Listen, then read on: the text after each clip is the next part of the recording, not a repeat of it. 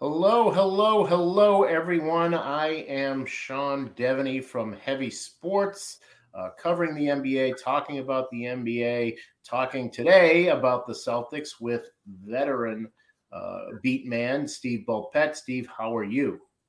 I am fine, sir. A little stuffy, so I'll uh, won't sound won't sound with my usual usual dulcet tones. Yes, this I is, even get the uh, words straight. I'm sorry. Yeah, this would. Uh, I kind of wish my daughter was here because th- th- this would make her laugh hearing her hearing you like this. Why? So wait a minute. You're telling She's me mean, that, one thing that, that Stephen being ill makes your child happy, brings your child. she's she's not a. Nice what are you kid. doing? I'm, wait a minute. She's making a call DSS. oh man! All right. Well, we're here to talk about the Celtics uh, and uh, check in with this team, check in where they are. We're right about the midway point in the season, uh, but let's let's take a look at what's been going on recently with this team. You know, one thing we talked about last week was uh, the disaster that they had uh, going up against the Thunder, where they let up 150 points, and I think. Uh, at that point, what we were, were, were wanting to see is okay, how does this team respond to that? You know, how do you bounce back from from yeah. what was a, a pretty lackadaisical showing?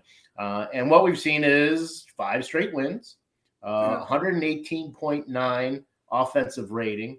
Uh, the defense, 106.1. That's points per 100 possessions. Uh, that's the best in the league in the last five games.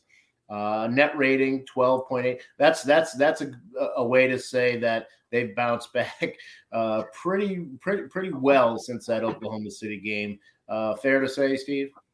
Yeah, I think you know there was uh, there was some discussion after that game mm. uh, between the coach and the team, and I think just kind of an embarrassment.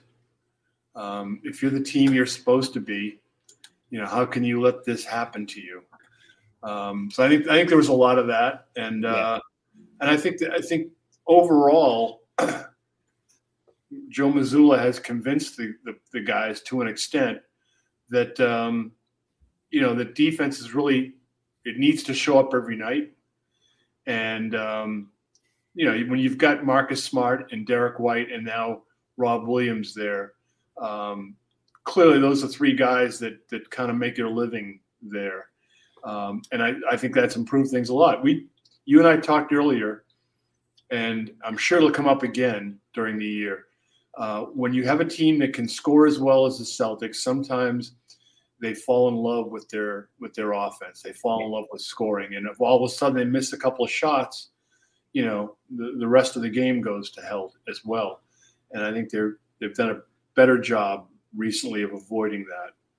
Yeah, and, and you know the offense was so good; it was such a juggernaut coming out of the gate that it was. I, you know easy to overlook the defense. I think a lot of people said, "Hey, wait, their their defense is not. This isn't how they were winning last year." Uh, but you know, I, I, just looking at the numbers, Steve. So in October, uh, they were 22nd in defensive rating. Uh, November, that was 15th. They were number two in the league in defensive rating in December. They had the two rough games to open January, but but they have since those first since that Oklahoma City game, like I said, they've been first in the league in defense. Um, and and you know I, I think that this team still kind of carries the reputation that it is more focused on its offense than its defense. That's changed. Uh, you know, is it just a matter of the reputation catching up with the reality, or or is is there still room for them to grow defensively? Well, I think there's room to grow because they, you know, with Rob Williams still being integrated into the rotation, um, he was on certain restrictions minutes wise. Um, I think there's they still have to grow together more. Um, and you know, you you've introduced Malcolm Brogdon into the mix. Um, so yeah, I think they have to still. There's still room to get better. Mm-hmm. Um, but I think it's really that the fact that the defensive guys have locked in that way, and that doesn't mean to say that Jayson Tatum, some and Jaylen Brown is uh, also, but Jayson Tatum, by the way, has you know when he locks in has played some incredible defense. Yep. So I think it's again just the realization that that uh, you know if if your shots aren't going in, it doesn't mean you have to flounder entirely as a team. I think um, they can still gather themselves and win games just with defense. Yeah, and and rebounding has been another thing that has, uh, pardon my uh, uh, my my pun usage here, but it has rebounded. You know, they've they've they've certainly uh, done better with the rebounding lately. You know, they were uh, a top 10 team in rebounding last year. Uh, that slipped to 14, 15 for most of the year. Uh, but they've they've uh, they've had nine 50 rebound games this season. Uh, three of those came in their last five. I think you know you know rebounding obviously is, is a matter of size. It's a matter of of there's some skill to it. There's some some some mental acuity required. Uh, at the same time, a lot of it's effort, and I think that that that their effort in general uh, has picked up as well. Well, where do rebounds come from? You know, most likely they're going to be on def- you know you're more likely to get a rebound on the defensive end so it's forcing missed shots you know you're talking about the number of you know rebounds more important perhaps would be the rebound percentage percentage yeah um, but uh, you know yeah rebounds are are largely want to uh, is, a, is a want to stat um, position is important we just lost a good friend paul silas who was a master at positioning and understanding, you know, mm-hmm. caroms the whole bit. But um, yeah, I I think that they've picked things up on in the on the dirty work side, and that's the thing that really needs to be there with this team. I think if there's anything I've been critical of them with this season, it's that they be, they became an elite team and that they started to become elitist and you still have to you know do all the dirty work if you want to be where you know that's what got you there yeah. and if you forget that you know you get smoked by some by some teams that aren't nearly as good as you are mm-hmm. yeah glad you mentioned paul silas he was six foot seven and yet was a dominant dominant rebounder um, and i'm not sure paul was six foot seven yeah he was listed at six foot seven that's right um, all right, uh, let's let's move on because you know we mentioned that that this is right around the midway point of the season for just about every team. Uh, and you know, I think now would be a good time to get a temperature check. We've seen, I think, some some warts with this group. We've seen some uh, some some good stuff. Uh, where are you on where this team is now? You know, what are what are some of the things that you really like uh, from what you've seen uh, in this roster and, and and the way they play? Well, two things I'd say: resiliency, um, coming back after some bad games. Although that stretch, uh, Orlando, Orlando, uh, yeah. Indiana at home, not great. But we warned you. Um, that you, we, you mean you, right? Yes. Well, this is a team here. We're a ball club. That's right. You know, I, I, you unless know, you're wrong, and then it's then it's just Steve. exactly. Uh, the second thing I'd say was, is depth. Um, that's adding Malcolm Brogdon changes a lot.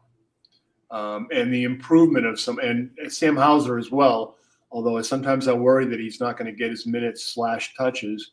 And again, I'm not saying shots, but touches. Um, the depth has been huge. Uh, it's allowed them to uh, sustain through injuries slash um, Al Horford's nights off on the second night of a back to back. They're what they're seven and zero, oh and on the second night of back to backs now. Um, so yeah, uh, I, I, think that's you know those are the two things that stand out. But the most important thing for this team right now, um, you know, why you're saying that games in January are important. Sure, you, you definitely want to make sure that you do everything you can to keep the number one seed. Um, but it's building the habits, getting the, you know, when when a few shots don't go in, what's your reflex? Mm-hmm. Is it to dig in on defense or is it to slump on defense? At times this year it's been the latter. Yeah. And uh, that's the kind of thing that'll get you really, you know, uh, whacked in the. But, but I think one of the things we're talking about here is that that's that seems to be changing, or or I don't know if I'd say it's fully changed, but it seems to be changing, and I, I wonder. Um, you know, I think that if they weren't doing that, then a lot of this would come down on Joe Mazzulla. That that we'd say, uh, you know, he's not MA, he's an interim. They should, you know, it, would be all that sort of discussion. Um, I don't think he gets enough credit for the fact that they are. And now, look, these are experienced players. They've been together for a while. Um, you know, they don't necessarily need the coach to come down on them for that. Uh, but you know, I do think that that Mazzulla deserves some credit uh, for a giving them the space to figure things out, and then b, you know, especially you mentioned you know the reaction after the the, the Oklahoma City game, and and and surely some of the things that were said in practice, uh, film sessions and such. Uh, you know they've they've they've responded and and you got to give he, he, doesn't he's maybe not as um as the, his press conferences don't don't grab you quite the way Ime's did, for instance. But uh, but but that's okay as long as the results are there. It looks like the results are there so far. Yeah, look from everything I've been able to gather, Joe Mazzulla press conference versus Joe Mazzulla in the dressing room or talking to guys um, away from um, from non-Celtic guys. Uh, they're two different people. Um, yeah. I shouldn't say two different people but there there is a difference. Um, the things that he'll say, uh, he, he keeps it fairly low key in the press conferences. Um, but yeah, he has been uh, tough when needed. I'm told um, in private situations with the team. So yeah, I, I think he deserves a lot of credit. You, it's not, and one of the things that it's funny to me that he was criticized for and still to a degree happens, is the not calling timeouts thing. Yeah. And like that's again something that um, we've talked about how Phil Jackson with his teams were like, hey, they got themselves into this, let them get themselves out of this. And I think fostering that type of self reliance is a good thing. I mean, that's you know, you're you're ingraining that in players. Like, you know, how are we going to react? when we screw up three possessions and the other team like live ball turnovers and they're going the other way for an easy deuce how do we handle that and instead of like you know looking over the sideline getting them used to the fact of hey we have to fix this how do we do that let's go do it yeah and and, and you know that's how to handle a mature team a team that's ready to win like the celtics it's funny because uh, you know, I can remember Gregg Popovich getting some of that criticism. Uh, you know, when he had championship caliber teams, and he would just let them let, let them go, much like you said, Phil Jackson. Uh, and but if you watch Pop coach the last few years, where he's got this young team that doesn't know what it's doing, uh, he calls a lot more take calls timeouts yeah. like a normal coach. And and uh, yeah, I think that's a uh, an important distinction. I, have really I've been impressed with Mazzulla. I think uh, um, you know up and down. You know, I really uh, uh, I was a little skeptical about the fact that you know you're coming in with a guy with so little experience, uh, who hasn't had a whole lot of experience with other teams. With other, like Fairmont State had been his only his only head coaching experience. you know, hadn't had but a lot of exposure to other to other systems, other coaches. but he's come in and he stepped in and he's done uh, about as well as could have been expected. Yeah, I, I wrote a while back on heavy.com. Uh, say a word for our people. That's called a plug. Um, that uh, there were people prior to the season, and even in the early parts of the season, but again, prior, that were telling me, look, this guy is a better coach than Ime Udoka. Um, and I was like one of those, you give him a, a look, and then you, but you file that away. So you know um, that he that Joe Mazzulla is doing well shouldn't be a total surprise. It's not to a lot of people, um, but you know here we are. I, I if you look at the Celtic issues, at the things that that have been wrong at times this year, they're the same things that have been wrong for the last five years. Yeah.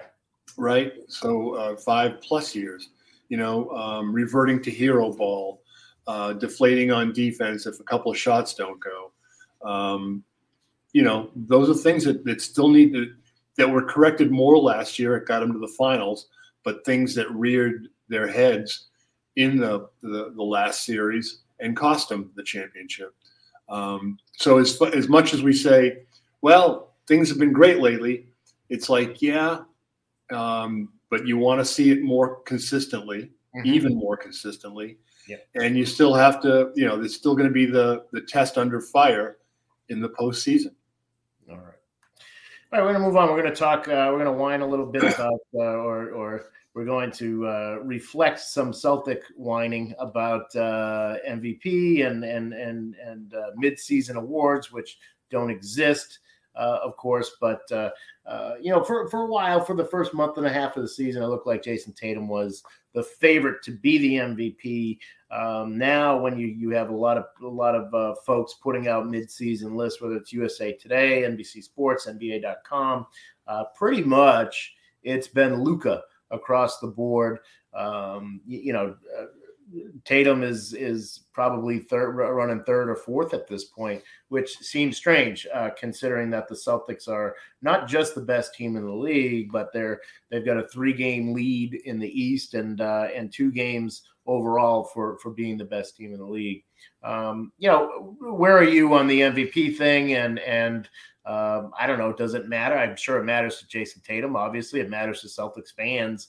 Uh, but you know, does it matter that at this point in the season, Jayson Tatum isn't considered the MVP? That that maybe by the end of the year, uh, if the records hold, that uh, that that he'll get more momentum going. Um, procedural question, Sean. Are we mm-hmm. allowed to curse on this podcast? Um, well, you know, keep it within reason. Let's say. Get ready, Tom. Get ready. And you can say heck. Yeah. Okay. Uh, here's um, here's my MVP give a heck meter. All right. okay. Needle's yeah. not even twitching. Yeah. Yeah. Um, I frankly, I, I think that, and look, I know it's a fun thing for people to talk about. Enjoy, you know, have at it, enjoy. But in terms of um, what it says about the overall enterprise, which is what we're here for, right? What they're here for, but what we're here to, what we are here to judge and to chronicle. I don't think that that matters in the least. In fact, I'd go further to say that it would be better for the Celtics if Jayson Tatum were maybe averaging a few points less. Um, you look at Nikola Jokic, and he's two-time MVP, and where are his numbers? Where you know his numbers are because it's an all-around thing. Um, so I think Jayson Tatum averaging mid twenties uh, with higher assist numbers, and I'm not saying he needs to give the ball away.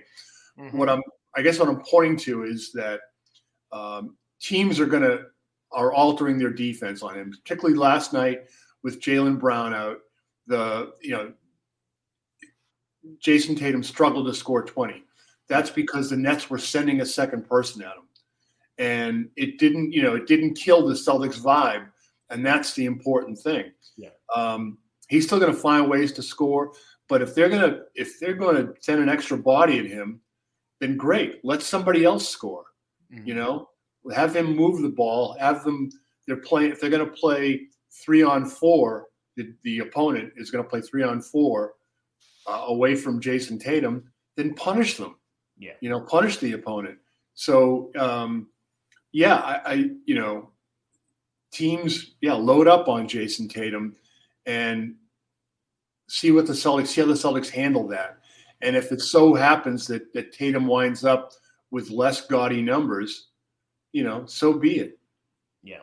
You know, I I I, I hear you on the give a heck uh, meter, give a shit meter, as it were. oh my god! Uh, but yeah, you know, um, you know, when when when the boss breaks the you know breaks the face, yeah, well, when the boss shows up, let me know. Uh, but you know, when when when we get into a situation, uh, you know, for one thing, look, uh, the MVP is a part of history. You know, I mean, if you if you win it, yeah. then then you are etched into NBA history. Uh, I think there have been some grotesque violations of of uh, of of uh, in terms of players who have won MVP. That's fine. Uh, but the other thing that's happened now, though, is that it is part of for, for a lot of these players. You know, Jaylen Brown. You think of him making All NBA. That's going to make a huge difference in terms of uh, what he can be paid. And yeah. and so we've we've we've tied it up in such a way that you kind of got to care at this point. Well, here's, here's the thing with with regard to Tatum, I think, uh, having said that, it might be better off for the Celtics if he scored, yes. you know, a few right. fewer. I, I, think that it would it would show. I, again, I gave up my voting on these things years ago because I I have ethical issues with that. Mm-hmm. Yep. Separate separate issue, separate story. Um, but I think it would be it would make voters look really good if a uh, a Jayson Tatum with again less gaudy numbers were to be voted the MVP. I think it would be a recognition of here's what happened, here's what got thrown at him, and he still managed to he managed to make his team better, you know, in different ways. Um, yeah, so, I, yeah, I, think, I think Jokic is a good example of that. You know, he should yeah. probably, uh, to me, um, I would probably have uh, Tatum second, uh, I, and I'd have Jokic first, you know, and even ahead of Luka. Uh, because to me, uh, you know, and, and I don't think he'll win three in a row. I think people don't like voting for the same guy; they get bored, which is another problem with it, yeah, right? Exactly. I mean, it's a that's a problem with the NFL. Well, let's not vote him because we're bored. What?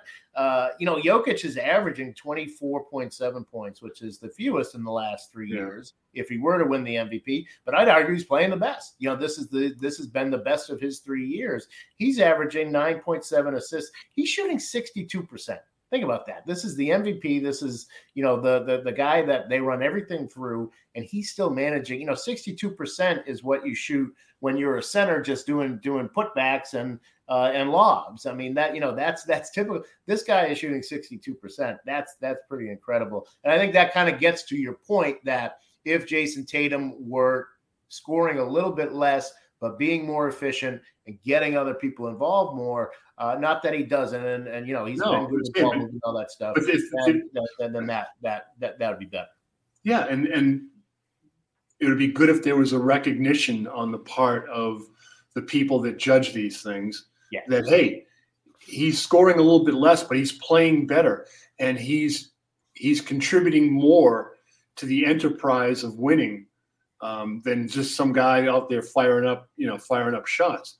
Yeah. Um, and look, let's be honest too, that these in-season measuring sticks of, you know, like in like in-season polling of where the MVP race is, are largely uh, impacted by, you know, a guy had a had a, a couple of huge games this week. Right. You know, um, hit a couple of crazy shots. Luka last night you know, recency bias. Who's not going to say Luka today after what he did last or, night? Yeah, that, that 60 point triple double. And, and yeah. I think that that's something that yeah. moved him up in a lot of people's minds and has kept him there since. Yeah. But I mean, taking a step back and saying, like, if the Celtics finish with clearly the best record in the league, and you look at, at Jayson Tatum and the efficiency numbers, and you look at his um, not just assist totals, because sometimes he won't get the assist. Uh, it's when the double team comes and he moves the ball mm-hmm. and it, he gets like a so-called hockey assist. Yeah, that's the that's the critical play when he quickly moves the ball away from a double team, and it you know it, it leads up, up to a pass and another pass and an easy bucket. Well, the guy that scored gets credit for the points. The guy that passed it to him last gets credit for the assist, but who made the play? Who was what what action, what specific action was most important to that scoring play? And it might have been uh, Tatum uh, not only seeing the double, but welcoming it and waiting until the guy comes, the second player, second defender comes close enough so that that second defender can't recover, and then making the pass. Yeah. Among the great things that Tim Duncan did as a player was that not only did he beat double teams, he punished them. Yeah. You know, he, he didn't just make the right pass. He didn't just make the pass. He made the, the right pass, the one that killed the other the other team. Yeah. Um, and then so, like twice a game, he would split the double and get a layup, and that that just screwed up everybody. Now they didn't know what to do. He'd like just do it a couple times, just enough to where you like didn't know what was coming with him. That was always I always appreciated the way he handled double teams. I remember a bunch of years ago, this you know this coach telling me, um, look, everyone talks about there's you know the Kobe's, this, that, whatever, and there were other guys that were that were shinier, flashier, all that stuff. But he said, look, you give me one my first pick, I'm taking the big fundamental. Mm-hmm. Mm-hmm. You know, um, yeah. and it's funny. Among the ways, and I don't mean to go off on a, a Tim Duncan tangent. Um, Too late. Well, but here we are. We're uh, here. one of the ways that that Tim Duncan made the San Antonio Spurs a championship team, not just you know shooting, not just uh, um, points, rebounds, assists, all that stuff. He allowed Gregg Popovich to yell at him. Yeah.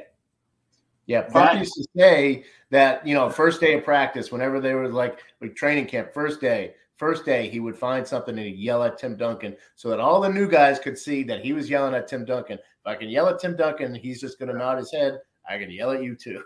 yeah, I mean, and that that all. I mean, if Tim Duncan, as as a young coach, Gregg Popovich is there, and Tim Duncan doesn't allow him to yell at him.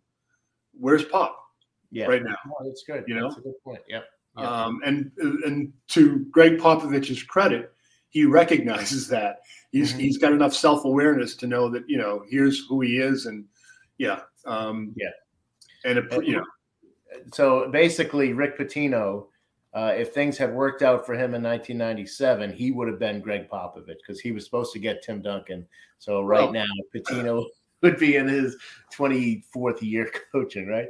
I've look. Let's see, Pitino tangent. Um, I've you know spoken, written a couple stories about Pitino since. I went out to Louisville and did one when he was coaching there, yeah. and did one more recently. Um, but Rick Pitino, he he's admitted the mistakes he made in Boston, wanting things too fast and making moves that were you know designed to to get a, a, quick return that mm-hmm. ultimately you know ruined things here uh, in in Boston. Um, so he's he's copped to all his issues, and uh, you know he was given a, you know uh, enough leeway, and but but he just wanted it too fast, and and that I think comes from being in the college game and knowing you get your way out of things, and a guy you know, if you've got really good players, they're not going to stay long anyway. Right, um, right, right. But he, can turn was trying to make moves to fix things too fast on a team that had bottomed out. Yeah. So, um, you know, I don't, I don't, I don't use. I seeing his flaws, I still find it hard to use Pitino as the easy punching bag. Oh, come on. Have a little fun. All right, let's let's let's let's move on to uh, 2023, uh, which is where we are, and we're gonna go and talk to talk Wait about. A minute, are you serious? It's 20. I'm saying, can you believe it? uh, let let's let's uh, you know, I thought it would be a good time to check in on a couple of guys who were Celtics lottery picks. Uh, and just didn't pan out. See where they are now. Did the Celtics screw up uh, did uh, did they screw up? Um, you know, was it a matter of let, us just take a look. One is Aaron Nesmith. He's getting a chance to play in Indiana. Yeah, he's playing a pretty good role for them. You know, he's he's he's been a starter, um, and and I think if you look at him, at best you'd say he's been average this year. You know, he's been sort of an average wing guy. Um, you know, last 14, he started most of those games. He's averaged uh, 13 points, five rebounds, got 50% from the field, 38% on threes. Uh, you know, looks to me like a decent, serviceable role player. Um, is that? Do you think that that's fair to say, and that that's probably what what Aaron Nesmith was always going to be in the NBA? Well, um, if you look at what is capable, was he ever going to be uh, Aaron Nesmith coming? Was he ever going to be an All Star? Mm-hmm. You know, when you drafted him, did you think, oh, this guy's going to be, you know, a, a, number one or two player on your team and an all star? Mm-hmm. Um, but having said that, I would look at this season in terms of opportunity to play as being his rookie year. Yeah. Um, so I, I, would, you know, I'd want to see what he does next year. Uh, the good thing about him is he's still, you know, and, and he's not going to be a prime guy in that system either, or in that rotation either. You know, they've got other people that that are going to have the ball more. Um, what I like, what I liked about him when he was in Boston, and still like about him is that um, he, you know, he's a shooter type, right? He comes in, I'm I'm a shooter, but he gives you like max on the other end of the floor. You know, he's giving you, he's making effort plays. Um, so you know, uh, even if he is a serviceable player in a rotation, and I think he'll get better. Um, that's still not a bad thing. Uh, when you look at the uh, the batting average of guys that are taken, you know, uh, late lottery, yeah, uh, you know, there's there's a lot of major league swings and misses there. Sure, yeah. Um, but if he's a guy that that's a rotation player and uh, uh, is helping a team win. And look, he's he's been a positive for a, for a team that wasn't expected to do, I don't think, as well as it is. Yeah, and and uh, yeah, and and he certainly played a big role for them. Uh, man, I remember that draft. I, I knew one of the coaches who had been at Washington. he just said, uh, you know, Isaiah Stewart is is a guy that you want on your team.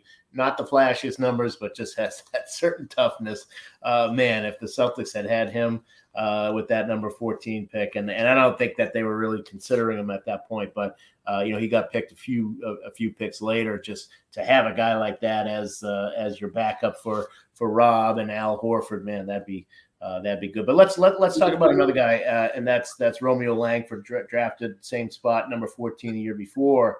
Uh, he's been getting some playing time too. Um, you know, did not see him much in Boston, obviously. Uh, let's see, starting more lately, he's averaged nine points, 3.4 rebounds as a starter, which isn't great, but you know, 50% shooting, 33% on threes, good defensive player, uh, much like Nesmith. Not taking the league by storm, but again, you know, a decent role player, fair to say. Yeah, and he, um, in his Celtic tenure, he kind of got he was a victim of injuries early and even later on. When they made trades last year uh, last year um, there was some stuff that was designed to get romeo langford more opportunity and then he gets hurt again. Yeah. So there's that.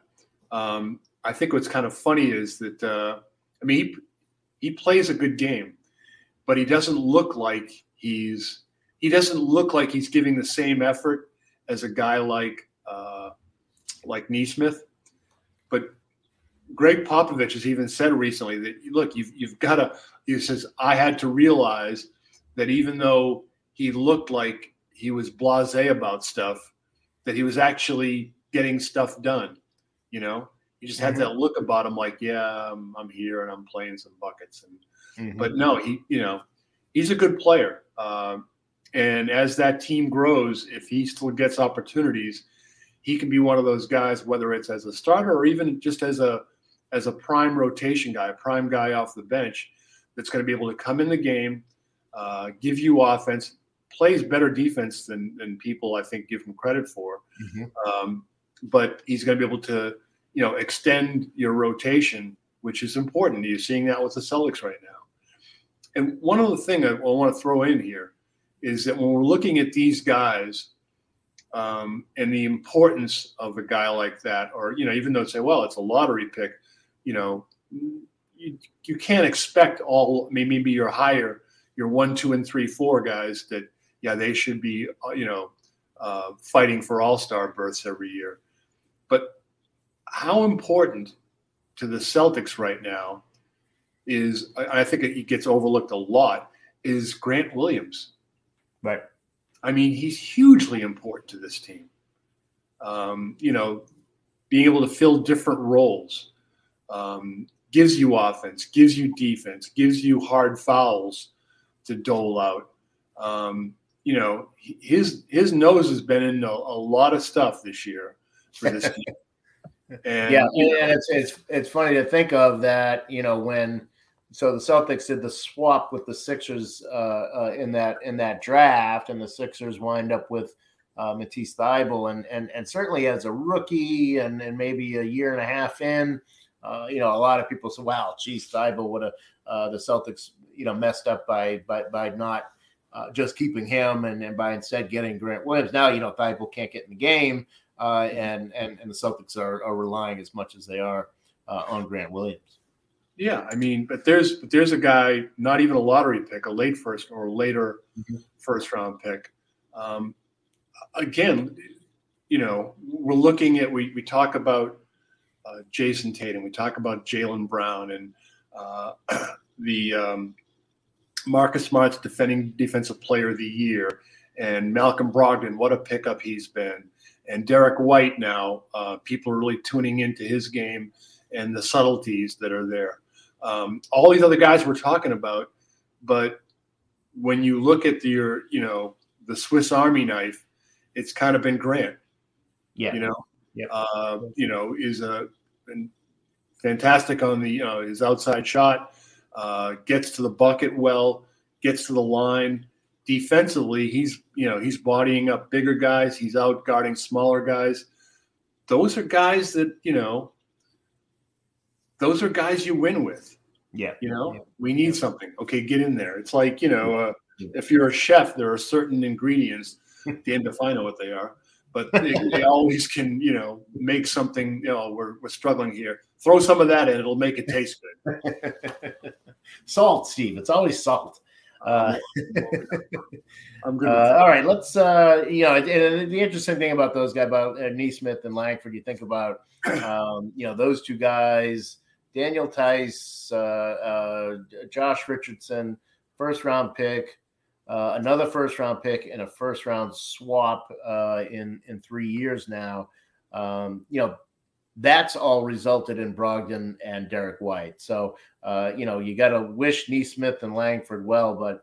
Uh, but man, you know the Celtics did not give up that much to get two guys who've been, you know, pretty essential in, in, in where they are right now.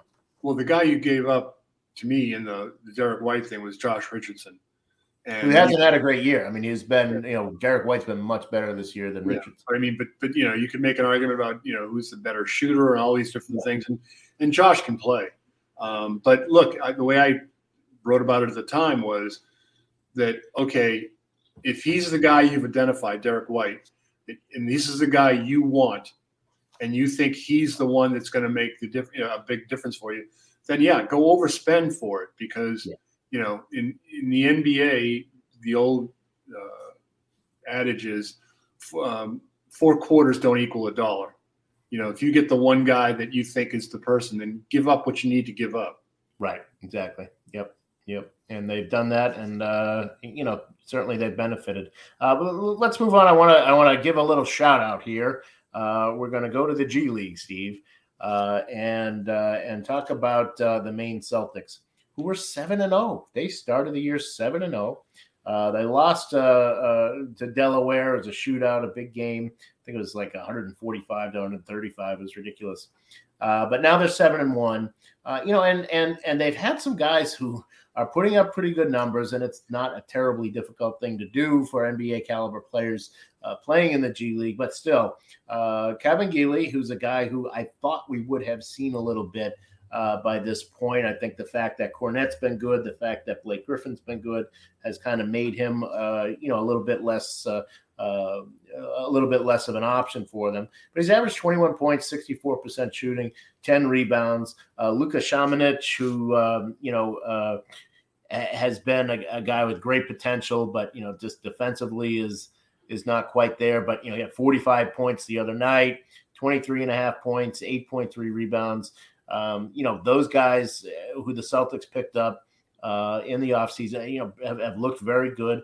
Denzel Valentine you know, has has looked good too. Uh, you know, 14.7 points. He's made 46% of his threes.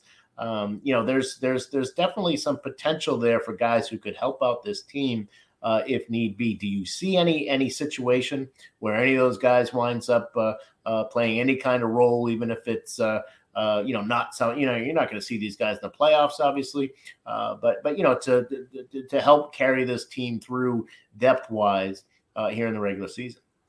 i if you see some injuries, you could see some guys coming up. But I think now the Celtics are struggling to make sure that the guys they have currently at toward the end of the bench are getting enough opportunity. Yeah. And when you look at you know Kabengele, uh, Samanic, these other guys, Denzel even, uh, if you're bringing them here, what are you bringing them here to fix? You know, I, I, think, and that, I, I, would say if anybody has a chance to actually, you know, get some some run, it would be Valentine because he does have NBA experience. Uh, uh, he was not great in the NBA, of course. That's why he's in the G League now. Uh, but you know, if, if if he could be a consistent three point shooter, he plays good enough defense um, you know that uh, that that there's a chance you know he's he could be a better player than Justin Jackson. Uh, and and again, you know Jackson's not playing either. Uh, say, but, you are going to bring him here. What's he going to you know? Yeah. Is, is he going to get in the game? Are there going to be minutes for him? Look, right now you're lucky with a guy like Payton Pritchard, um, who is getting you know. You can argue about whether he should get more minutes here or there, whether or just at least a consistent look every game to keep you know to keep in rhythm. What what I mean by saying that you're lucky with him is that he's a guy that doesn't seem affected by the DNPs. Yeah, and he's going to come out not just the effort. You can you should be able to you know expect and demand that from everybody that you put on the floor, but um, he works so hard pregame practice, etc., that he comes out there and he's he's still manages to have confidence with the ball, with his shot in limited opportunity. And that, having that confidence in that situation is really rare in mm. the NBA, even. Yeah. Um, yeah. So we, have seen that with guys who, you know, they, they get popped out of the rotation and, and then they can't get back in. You know, Nesmith, we talked about earlier, uh, was a guy who, you know, you, you said this a million times last year uh, that you can't expect him to leave the rotation and come back and, and be the player you want him to be. Uh, Pritchard does seem to have that ability. Yeah, and the other night um, was the Wednesday game against whom? Um, New Orleans. New Orleans. Yes. Uh, uh, Pritchard comes in the game. 11 seconds in, gets his first touch, fires it up three. Good. Yeah. Um, I think it was end of the third quarter, uh, end of one of the quarters. Um, he gets the ball, and there's a lot of guys in the NBA that will not take the the half court prayer. The heave, the heave. Yeah, yeah. Um, because it's like it's going to mess with my shooting. There, right. and trust me, that's a thing. You say, "Oh, it's one shot." There are guys in this league. They don't, you know, you've seen them put the ball down.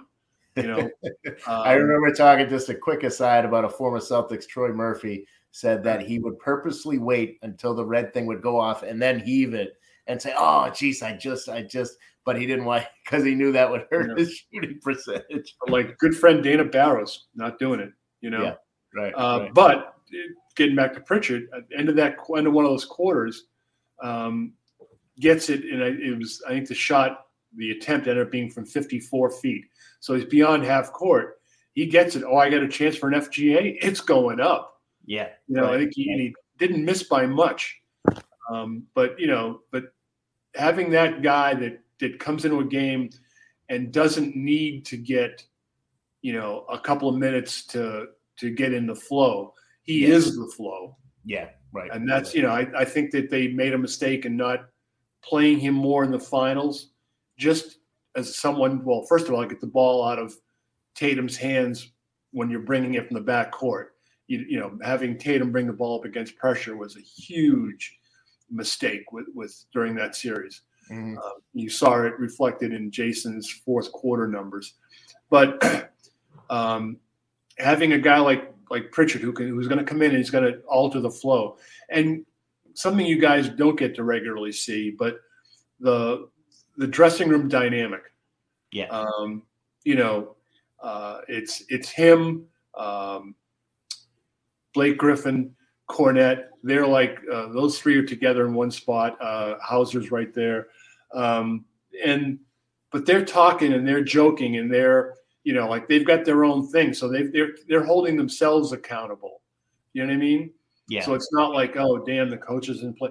They're like okay yeah we're part of this team. This is we may not be with the the starters.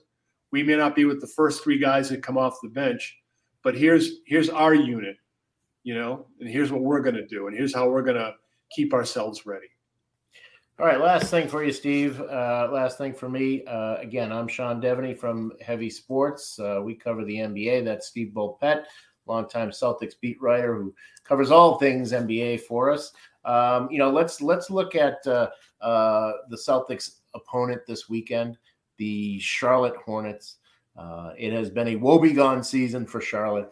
Um, is there any chance that our old friends, our old Celtics friends, uh, Gordon Hayward, I know you've talked to him about this a little bit, uh, and Terry Rozier uh, can get out of Charlotte? Uh, you know, this is a team that that that clearly is in need of a, uh, a teardown and a rebuild. Uh, do you see those guys going anywhere in the next month? We've got the trade deadline, of course, early February next month. I don't think it's out of the question at all. Um, mm-hmm. Look, when when the Miles Bridges thing happened, um, you know, we can get into how you know disgusting how terrible that kind of stuff is. Um, that really, you know, threw a wrench into uh, the prospects for the Hornets this year, and they were just looking to take another step up the food chain, right? Yep. And you know that and the injuries, uh, Ball's injury, um, they've kind of they've they've been derailed. Uh, the question is, do the Hornets think? Does Michael Jordan think that? Oh, there are a couple of moves I can make that can save this, or does he say, look, you know, I'm going to be, you know, with Bridges gone, and it was a a report that they were talking to him about coming back. Mm-hmm. And if they did ever bring him back, he'd still be facing a suspension from the league. Yeah. yeah. Um, but the the Hornets said no, we, we weren't talking to him. Right. Right. Um, so, uh, do they just decide? Look, you know, it's we're we're trying to you know plug holes in a boat that's taking on water here. You know, it's time to to go in and uh, shop for a you know for a, a new a new seagoing vessel. Yeah, from from what I've heard, you know that that the front office there, Mitch Kupchak and uh, and friends would would be open to, hey, let's let's let's do a let's let, let's bring this down and start over here um, you know that but that michael jordan just doesn't want to approach things that way he does not want to get into the the Wembanyama uh, derby uh, fact is they're they're they're look like, looking like they're going to get into it whether they like it or not uh, you know so they could maybe make things easier on themselves but uh, you know, it, it, won't be easy to trade Hayward. He's got a, a, a $31 million commitment for next year. Uh, they gave Rozier the extension, so he still has 75 million left uh, for the next three years after this season, which which might not look that bad. I mean, he's played pretty well, and it might not look that bad, especially when you get uh, uh a new TV deal in and such. Uh, but uh, but still, at this point, I think it's going to be tough for them to move those two guys if they even decide that that's what they want to do. Yeah, I mean, um, they've got moves to make. Um, what's funny though is you know you're saying how the the uh, the Hornets are going to uh, look like they're going to be in the the Wembanyama Yama uh, stake sweepstakes, even though they kind of didn't want to be. On the other hand, you've got Utah, who wants to who be wants to be in. in so now I, I, think back to you know during the playoffs in the mid '80s when uh, during the series when Michael Jordan and Danny Ainge go out and play golf together, you know, opposing yeah. players. Maybe they could get together here and like swap. You know, right? Exactly. Right. Can we swap, swap records, right, here? Right. You know, uh, yeah. I'm not sure the league allows those kind of trades to happen. We'll, we'll have to go to the uh, the trade. They, they get fined a, a, second round pick. Like that's all that you can do whatever you want. You're just going to find a second round pick. Yeah. We're, we're uh, trading the today. The Utah Jazz and uh, Charlotte Hornets have agreed to swap records. Um, well, yeah. I appreciate it, Steve. I appreciate everybody uh, checking us out here uh, at the Celtics Collective. Uh, heavy.com. Check us out for all your NBA coverage, all your Celtics stuff. Uh, you know, we've got uh, a lot of exciting new stuff. We've got the trade deadline uh, just a month away. Steve's going to be all over that. I'm going to be making calls. So do check us out and do see what's coming up next at heavy.com. Uh, and if you like the podcast, then give us a follow, and uh, and and you'll know that you'll be able to listen to us next week. Thanks a lot, yeah, everyone. Go, go, read go read the stuff. As as yeah. Bluto said, to uh, Pinto and Flounder as they walked in the door at Delta House, right? Um, you know, go have a beer. Don't cost nothing.